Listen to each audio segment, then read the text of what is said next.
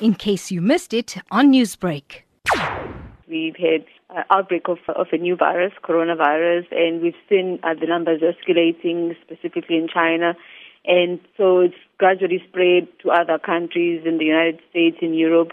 And now we also know that it's actually um, arrived in Africa as well. It's affecting um, quite a number of countries, and the status is changing on a daily basis. So realize that uh, there's a lot of anxiety, there's a lot of misinformation around what the virus um, is all about, how you how you get infected, and how you can protect yourself. So the university felt that it was time that we actually started actively engaging our our, our UKZN community, but also extending to external communities like within eThekwini, within KwaZulu-Natal province, and reaching out to other institutions, making sure that for one, because at the moment there is no treatment, there is no cure.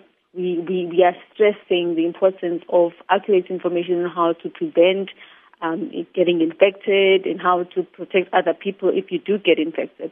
So we know that this is quite an in-depth operation by the university. With that said, how have the staff and the students as well reacted to the news of this proposed health war room? Okay, so far we, we haven't had like um, a huge response, but you know, from the few uh, uh, staff members and students that we've engaged with, there, there is excitement that we're actually um, engaging about um, this infection because it's almost like it's been a, a huge elephant in the room. It's happening and nobody's saying anything about it. But I think there's a sense of relief knowing that the university is actively engaging, especially sharing accurate information because a, a, a, lot of students and staff receive incorrect information via social media and they're not able to uh, differenti- differentiate between what is um, correct and what isn't. This project will be led by a team of experts from various fields at UKZN. Now, have these teams or individuals been liaising with international institutions, for example, in order to better equip themselves and what will be a worst case scenario for the campus?